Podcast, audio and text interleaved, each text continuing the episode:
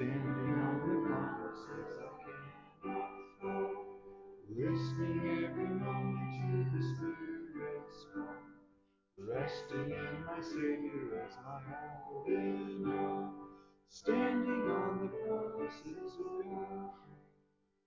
Standing, standing, standing on the promises of God, my Savior. Standing, standing, I'm standing on the promises of God. Amen. You may be seated.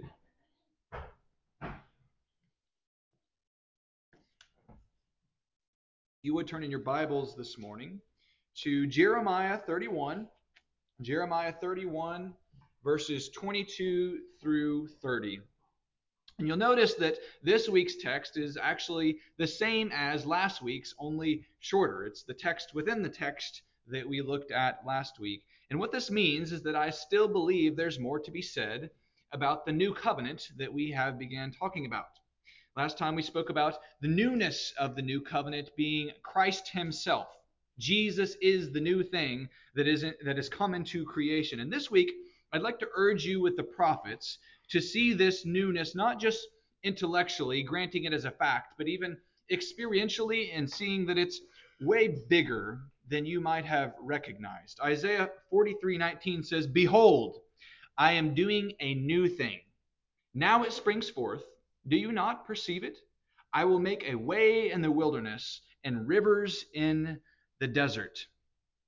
It will be my contention that we do often do not perceive this new thing that Isaiah, that Jeremiah, Ezekiel, Malachi, and truly all of the prophets, all of the Old Testament have been trying to get us to see, that we don't catch the vision like we should.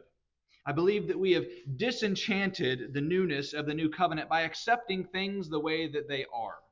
You know, we just kind of see the world as it is and we say, well, it's always going to be this way. We have not challenged our situation to see if God might actually spring forth with surprising hope, as he says that he will, and he calls us to see it. So we'll begin back in Jeremiah and let the newness lead us through the prophets uh, to see it more clearly as I'm praying it springs forth into our vision. We'll look at Jeremiah, and we're also going to look uh, later at uh, Isaiah and see this new thing that God does. We're going to kind of follow the newness in Scripture and see where that leads us. So we're going to begin in Jeremiah thirty-one, Jeremiah thirty-one, verses twenty-two through thirty. Church, these are the words of God. As such, let's give attention to them. "How long will you waver, O faithless daughter? For the Lord has created a new thing on earth. A woman encircles a man. Thus says the Lord of hosts, the God of Israel, once more they shall use these words in the land of Judah and in its cities, when I restore their fortunes. The Lord bless you, O holy habitation of righteousness, O holy hill. And Judah and all its cities shall dwell there together, and the farmers and those who wander with their flocks. For I will satisfy the weary soul, and every languishing soul I will replenish. At this I awoke and looked, and my sleep was pleasant to me. Behold, the days are coming, declares the Lord, when I will sow the house of Israel and the house of Judah with the seed of man and the seed of beast. And it shall come to pass that as I have watched over them to pluck up, to break down, to overthrow, destroy, and bring harm, so I will watch over them to build and to plant, declares the Lord. In those days they shall no longer say, the fathers have eaten sour grapes, and the children's teeth are set on edge. But everyone shall die for his own iniquity. Each man who eats sour grapes, his teeth shall be set on edge." Then it goes on to say what we were looking at last week. "Behold, the days are coming, declares the Lord, when I will make a new covenant with the house of Israel and the house of Judah." The word of God for his people. Let us pray. Father, you've told us in your word that you are going to do a new thing. You call us through the prophets to ask if we perceive it. And Lord, we ask now that you would help us to perceive it. We pray that you would give us eyes that truly see and ears that truly hear. As Jesus went through his ministry, this is what he talked about often. It's giving sight to the blind, giving um, hearing to those who do not hear, giving healing to the sick. And Lord, there's a spiritual element to this that we all all praying for this morning, that you would show us something that we otherwise would not be able to see. We pray that the same Holy Spirit that inspired these words to be given to us by the prophets and carried down through the ages so that we might hold them in our hands, that same Spirit that lives in us, I pray that the two would resonate, because the two really are not two. They are one Spirit. Unite us now to your word and help us to catch a clear vision for what you want for us individually and also corporately as a church, as we sit at your feet today and behold the new thing that you are doing in Christ Jesus. We ask this all in his wonderful name. And amen. So here in Jeremiah thirty-one, we see a major turning point prophesied in human history. I believe what Jeremiah speaks of is literally the tide turning from decreation to recreation when Jesus comes. So when Jesus comes, it is the time for all things to be made new. That's what Paul says. The restoration of all things, Malachi says. Being born again, John says. The new world is fertile for reconstruction. Jesus even refers to the regeneration or the new world that he's bringing. See how the tide begins to turn in verse twenty-three of our text, where it's shifting from decreation to recreation. Thus says the Lord of hosts, the God of Israel, once more they shall use these words in the land of Judah and in its cities, when I restore their fortunes. The Lord bless you, O habitation of righteousness, O holy hill. So the Lord, uh, the, the, the Lord prophesies through Jeremiah and calls them to uh, recall a blessed time. So they're looking back when things were better. So things have gone downhill, right? Things are not going well. A time when uh, they might say that their habitation was one of righteousness and holiness. That was where they're looking back to. He says they will say this again. It was not so in their day, though. This is not what the people in Jeremiah's day were experiencing. They were an exilic people. They were exiled. They were far from their country. They were not experiencing the blessing of God. They were far from blessed. But in light of the new thing that God does, this turns the tide to a recollection of this blessed time. So it's went downhill, and a recollection in the truest sense of the word is what I'm meaning this. A recollection of the peoples is in view, where they're coming out from their exile back together as a unified people in a time of blessing. Okay, see verse twenty-four and twenty-five. It says, and Judah and all its cities shall dwell there together, and the farmers and those who wander with their flocks. For I will satisfy the weary soul, and every languishing soul I will replenish. So you get this image of people coming back together in unity and in blessing. Okay, here you have unity and spiritual satisfaction leading to replenishment. That's the languages it uses. The soul I will replenish. These are marks of new covenant ministry that we should be looking for. Okay? Unity among churches. A recollection of Catholicity, where uh, we're together as a universal body. We are one church, where rural pastors who wander with their flocks are close to the city churches who are out there with their flocks. And not just geographically, but spiritually, doctrinally, economically. They dwell together, not at odds, not fighting. This is where the new covenant is leading us. The Lord is asking us, do you perceive it? Are you, are you ready for this kind of thing, where the Lord will do this new work, bringing the people together as one?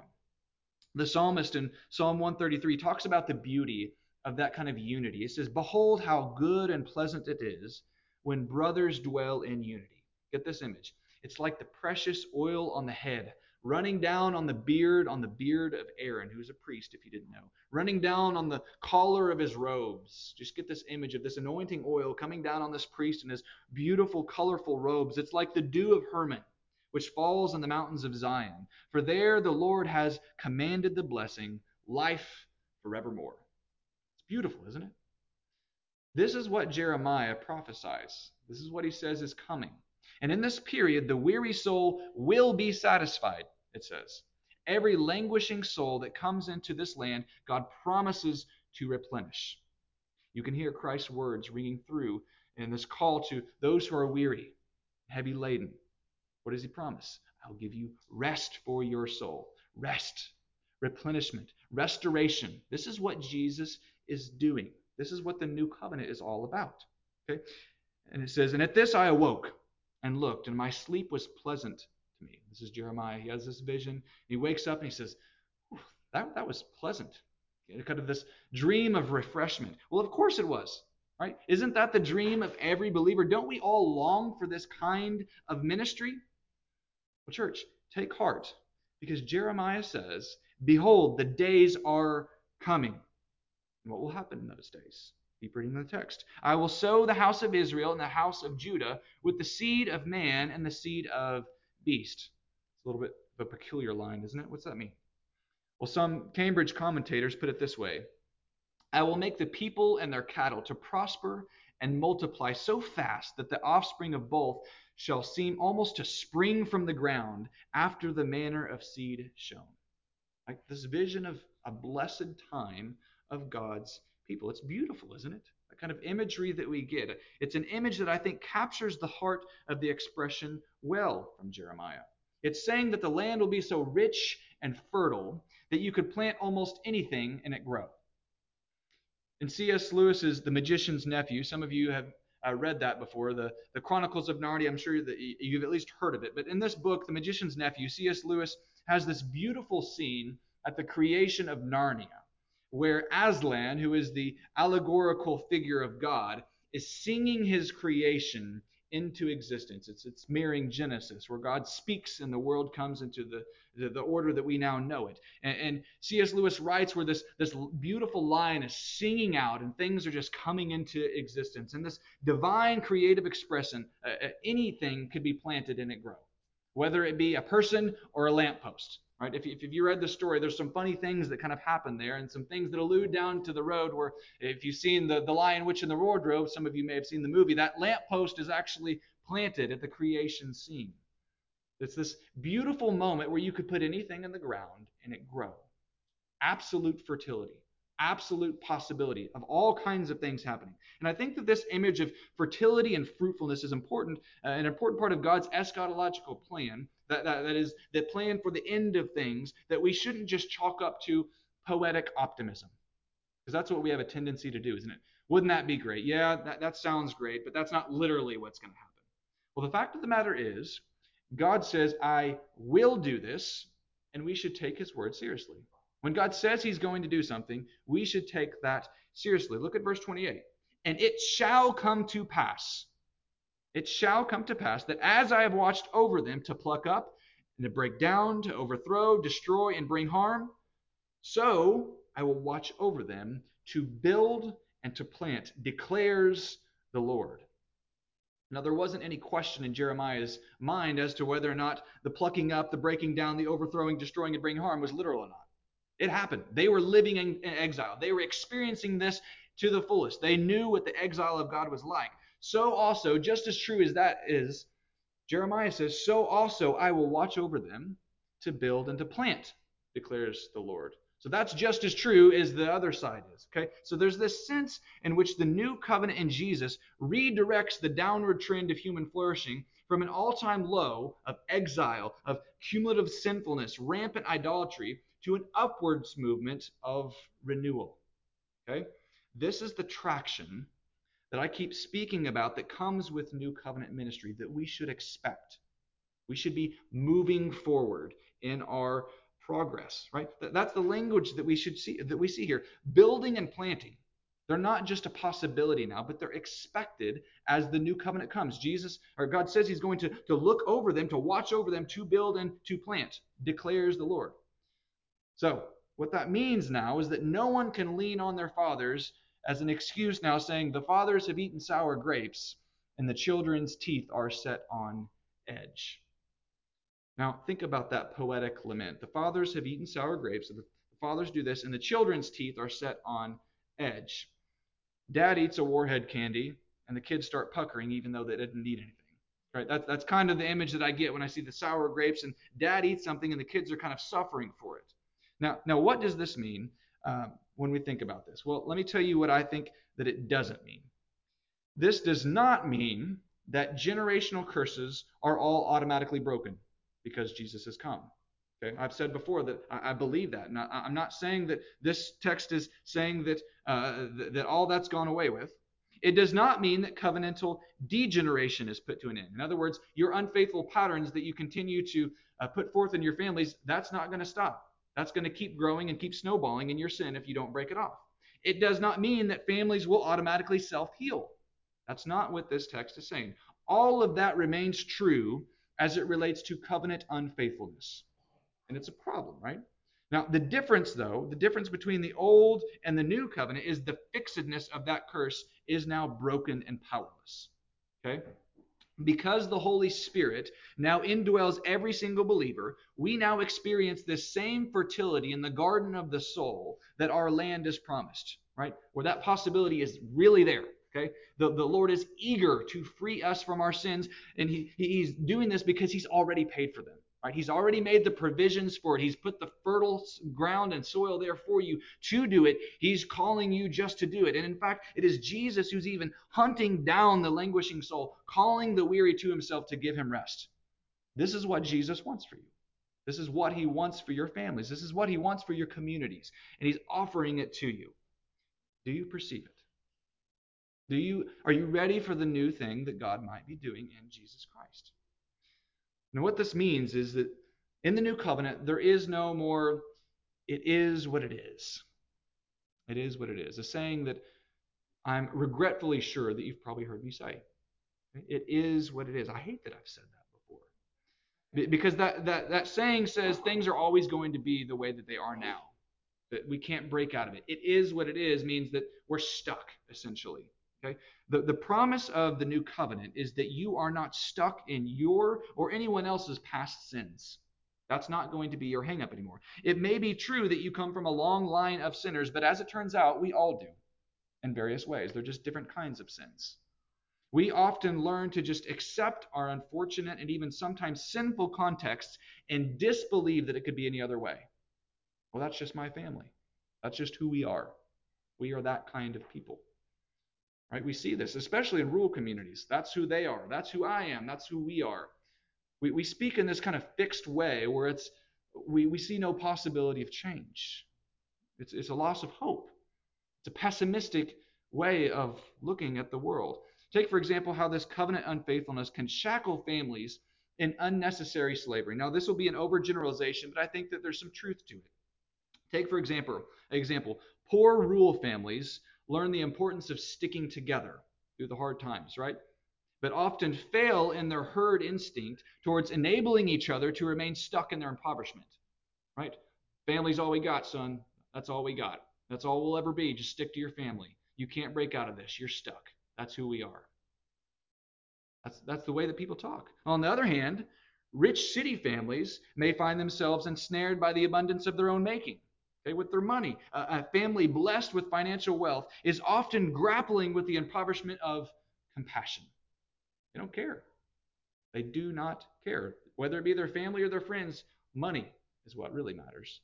Their wealth, rather than fostering a spirit of generosity, may inadvertently lead to a sense of entitlement and detachment from the struggles of others. They don't care. Doesn't matter how hard of a time you're going to have. If it involves them having to give something up, they will not do it. Okay. These examples, they're, they're overgeneralizations, uh, but but they're often taken for granted in our culture, that that's just the way things are, that these two groups can never come together. They can't learn from one another. The rich will always be rich. The poor will always be poor. That's just the way that it is. What if they dwelled together in unity? What if they learned from one another and broke out of the shackles that they've been in for so long? That is just the way that things are. Well, pe- that's what people say. But, but the reality is that you don't have to box yourself or others into this degenerative trap of saying that the children will always be like what the parents are. That's not who you have to be. So we might bring this ancient idiom up to date, saying, no longer do we children have to say that our parents' decisions have left a bad taste in our mouth. That's something we actually hear pretty often. My parents did this, and it really left a bad taste in my mouth. But you know what? I find myself doing the same thing every day. It doesn't have to be that way. Be it psychological abuse, financial greed, financial waste, marital infidelity, lack of boundaries, addictions, unresolved conflicts, or even grapes themselves, you don't have to live with that bad taste that your parents put in your mouth. How long will you waver, O faithless daughter? The Lord has created a Do you perceive it? So we need an outlook renewal, But I want to push this newness even further and keep chasing the new through Scripture. So it's not just our, our view on life that needs to be transformed. Not only do I want you to perceive the newness of outlook in a subjective sense, because that would be a subjective sense, like seeing it from a different angle, right? But I also want you to realize there's an objective reality to this newness that Jesus brings. That Jesus actually changed things. Not just changes the way that you look at things, but he changes things. Do you see the difference? But those aren't the same thing. There's a profound link that I hope that you all can connect through this series.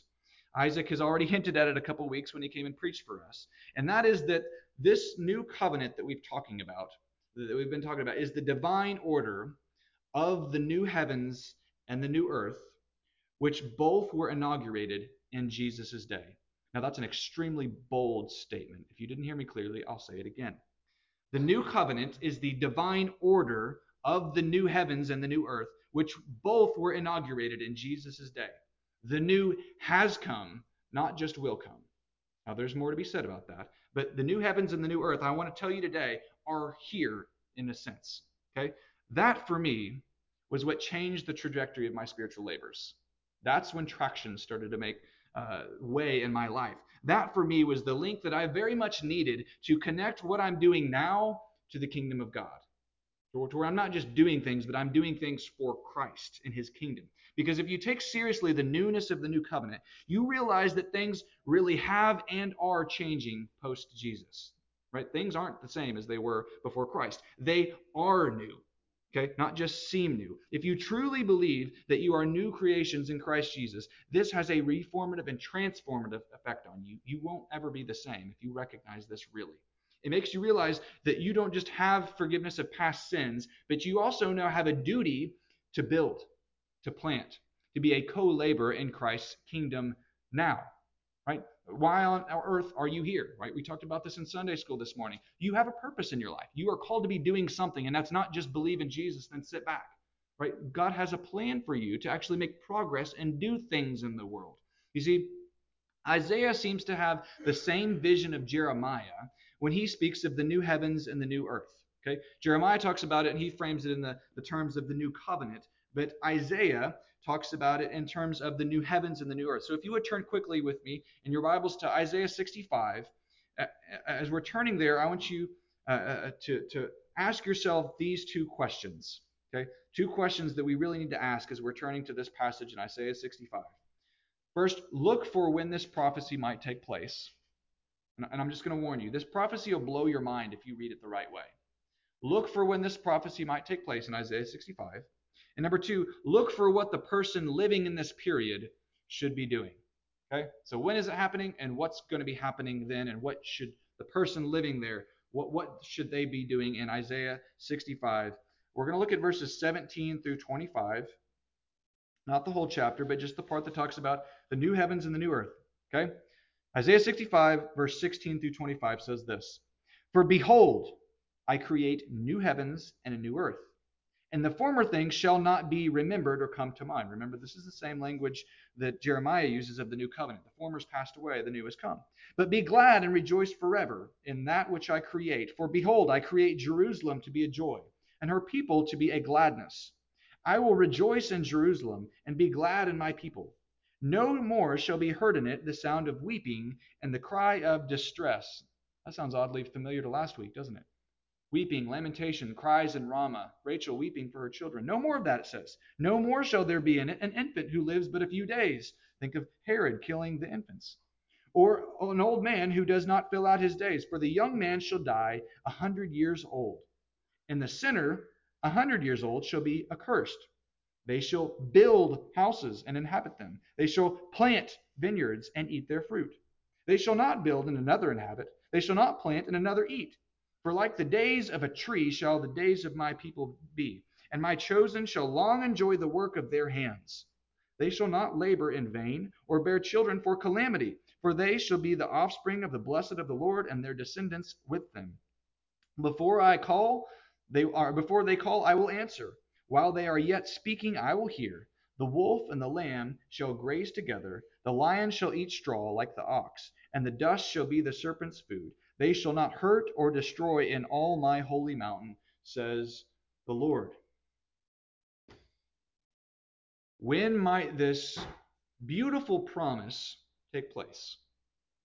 Now, if you thought, well, in heaven, of course, allow me to put some probing questions to you about that idea of heaven. Let's look closely at Isaiah sixty-five. If this is talking about the final culminated state of heaven, then why is there still death in verse four or verse twenty? Okay, there's death there. The infant lives out his days, unlike the infants that we spoke about last week, and the young man is only one hundred years old when he dies, while the sinner, one hundred years old, is living and cursing. And there's sinners there. Did you notice that? So death is present in this state.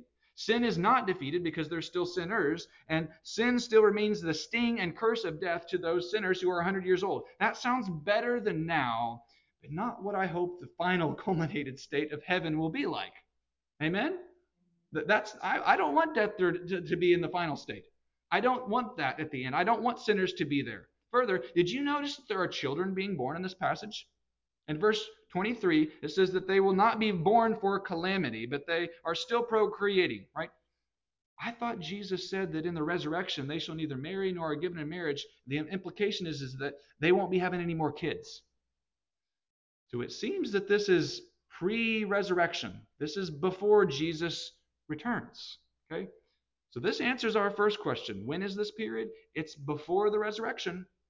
But we must be honest about the fact that life doesn't quite look like that now, right? We haven't seen the the, the, the wolf and the lamb grazing together, so we're not there all, all the way, okay? People aren't living as long as it says there, okay? So so how do we reconcile this biblically?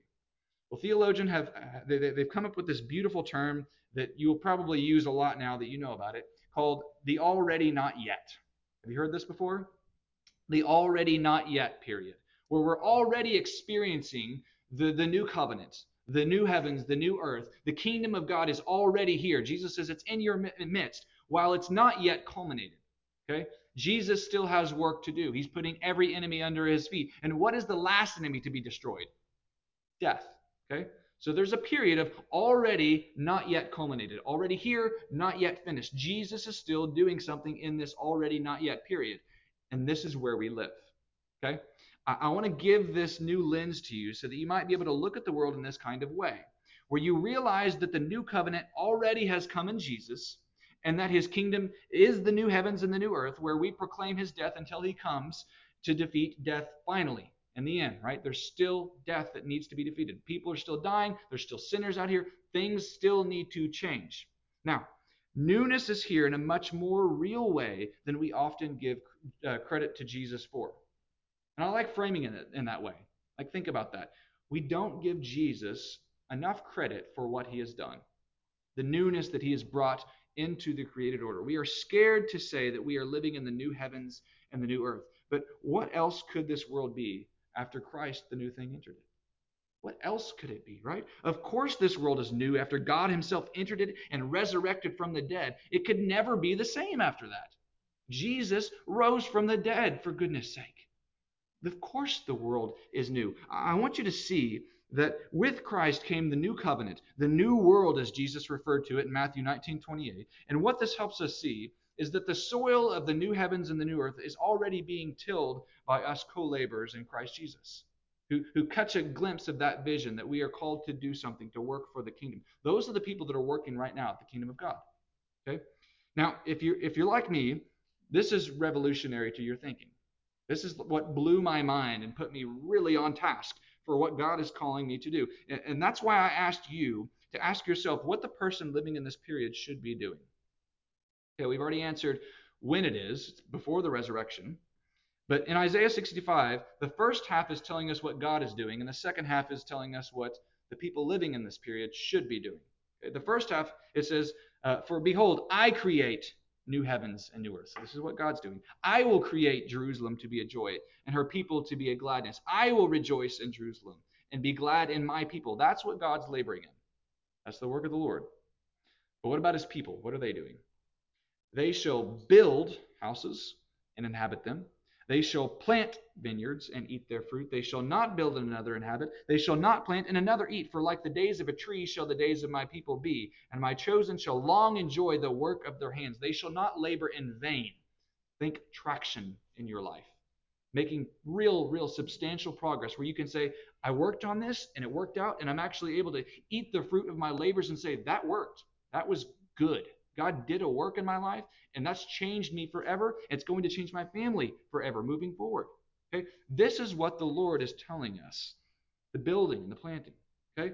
Is this not the same labor that Jeremiah says will happen in this new covenant? In Jeremiah thirty-one twenty-eight, I will watch over them to build and to plant. That's what God is doing, and he's what this is what he's calling us to do as well, to build and to plant. Okay? We've covered a lot of ground.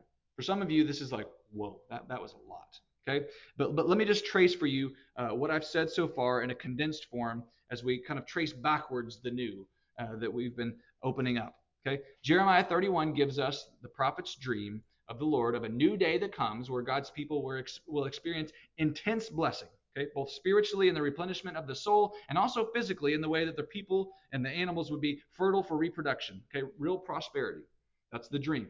In earlier verses, he contrasted this period with the former days of exile and slavery that we talked about last week. Okay, he says this is not like those days. This is different than that. But when he wakes from this pleasant sleep, he tells his people that the days are coming when God would reverse the downward trend of plucking up, breaking down, and overthrowing and destroying and bringing harm to something else. Okay? In this day, they would build and to plant in a way where their, spot, where their father's iniquity didn't prevent them from flourishing. Okay? There were no longer any more excuses for them uh, to, to where they could say, no longer say, the fathers have eaten sour grapes and the children's teeth are set on edge. That's no longer going to be an excuse, he says. So Jeremiah then identifies this as the new covenant. Then through new creation themes, I, I connected this for you to the new creations that we become in Christ Jesus, right? And to the new world, which Jesus identifies for us as the kingdom of God, or as Matthew calls it, the kingdom of heaven.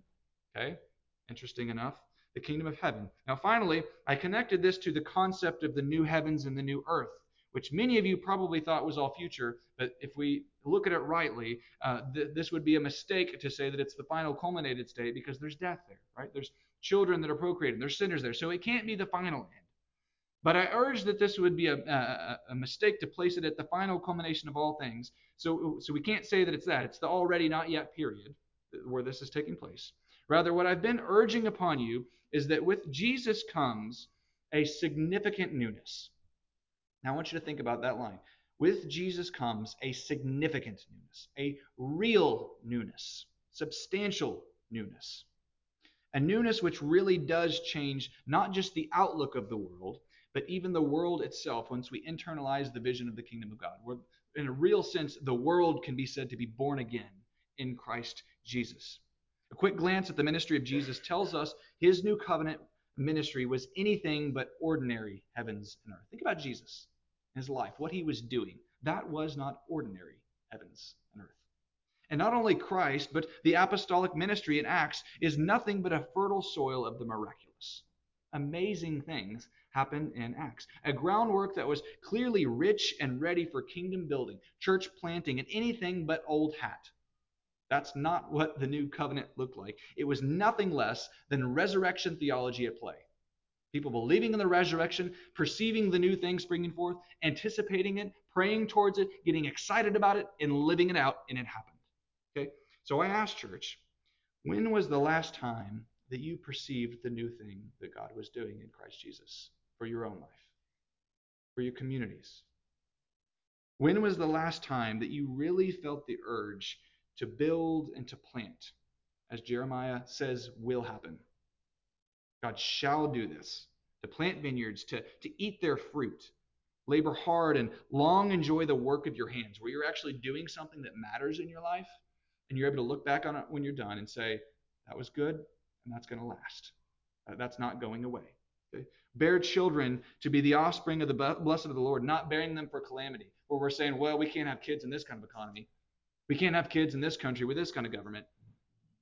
When was the last time that you were really challenged by the Lord to live with that kind of optimism that says, I don't care what they are doing. I care what God is calling me to do, and that's going to be the thing that fuels me. That's going to be what propels me in the kingdom labors that he has called me to.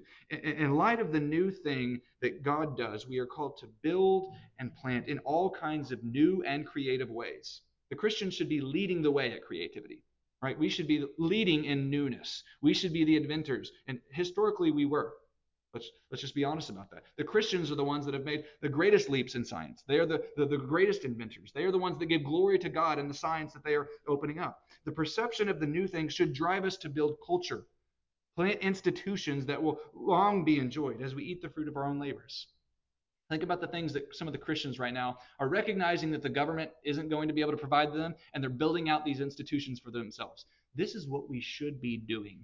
Building something for ourselves and for our kids that's going to last, where we're going to be able to enjoy the fruits of our own labors. And not only us, but our children who are bearing to be the offspring of the Lord. We're not stuck saying, well, we can't have kids now. We're going to have kids. We're going to build out what we want for them, and we're going to enjoy it, and their kids are going to enjoy it. And we're not going to bear children for calamity. We're going to bear children for gladness and rejoicing in the Lord, in his world, his world that he has created, right? Let's not forget who owns all of this. It's God's. It's God's stuff. How long have you been telling yourself that these things are impossible because of the iniquity of our fathers? Can't do it in this country. Can't do it now. Look, look where we used to be.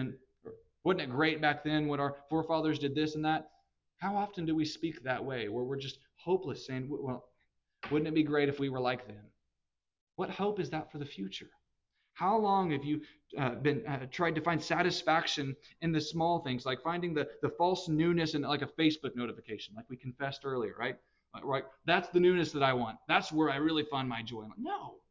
Why, why are we settling for that? The, that's the kind of newness that our culture is creating, by the way. It's not substantial. It's not real. It's a, a, a red dot that pops up with a little one on, on your phone's app where you perceive the newness and you go to look at it, and that's not replenishment. That's not helping your weary soul. That's not giving you any kind of real joy. That's not satisfying you. Why are we settling for that? Why are we stuck there? How long have you wavered, O faithless daughter, taking your eyes off the new thing that God has done? How long? Church, let us pray earnestly. And I mean that.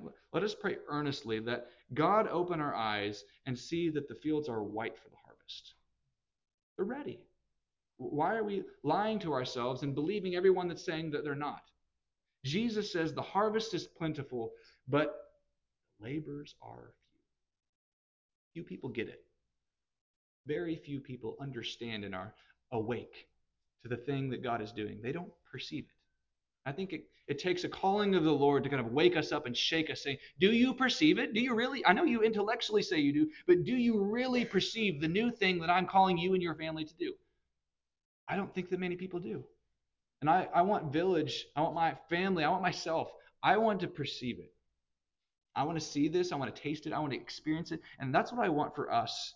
Here's a community uh, at Village. I want us to see it spiritually, physically, realizing that this isn't some just dream that Jeremiah had, but it's the reality that God calls us to.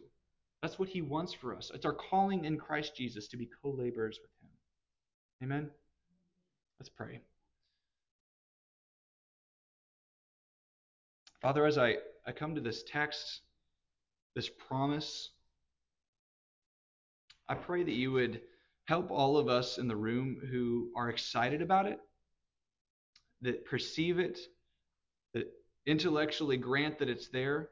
I pray that we would take that and move even beyond that, that you would give us the fuel, the, the, the spiritual um, energy to, to, to pass up just granting it and to actually put it into action. Lord, we want faith with works. Faith without works is dead. And Lord, we want a lively faith, a resurrection faith. We want hope in this community. We want joy. We want to be able to, to be able to offer something substantial to a dying world. Lord, we grant that there isn't much out there. It's a, it's a land that is weary and it's a desert. But your word says that that's the very place that you spring forth. In the wilderness, in the desert places, you spring forth. And Lord, I pray that we would, with hopeful anticipation, with joy in our hearts, be able to catch a glimpse of this beautiful vision of the new covenant, to make it our own, and that we might be your co-laborers with you in your kingdom, that we might recognize that we are your laborers. Let us not Be, be those who don't see that the fields are white for the harvest. Number us, even among the few, who are able to see it, that have eyes for that kind of glorious vision that you call us to. We pray this in Christ's awesome and powerful name. Amen. Let us continue to worship uh, by standing and singing together, Revive Us Again. This is hymn number twenty. Please stand with me as we sing together, Revive Us Again.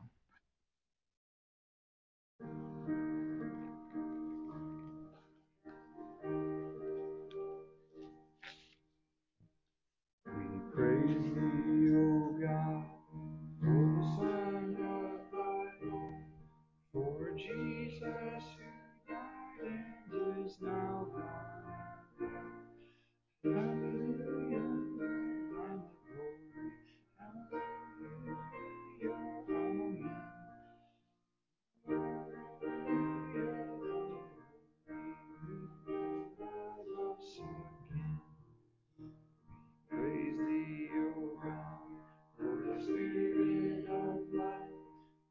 Showed us our Savior and scattered our night. Hallelujah, the glory. Hallelujah, the glory. Revive us again. Glory and praise to Him that was slain, who was born all our sins and has been.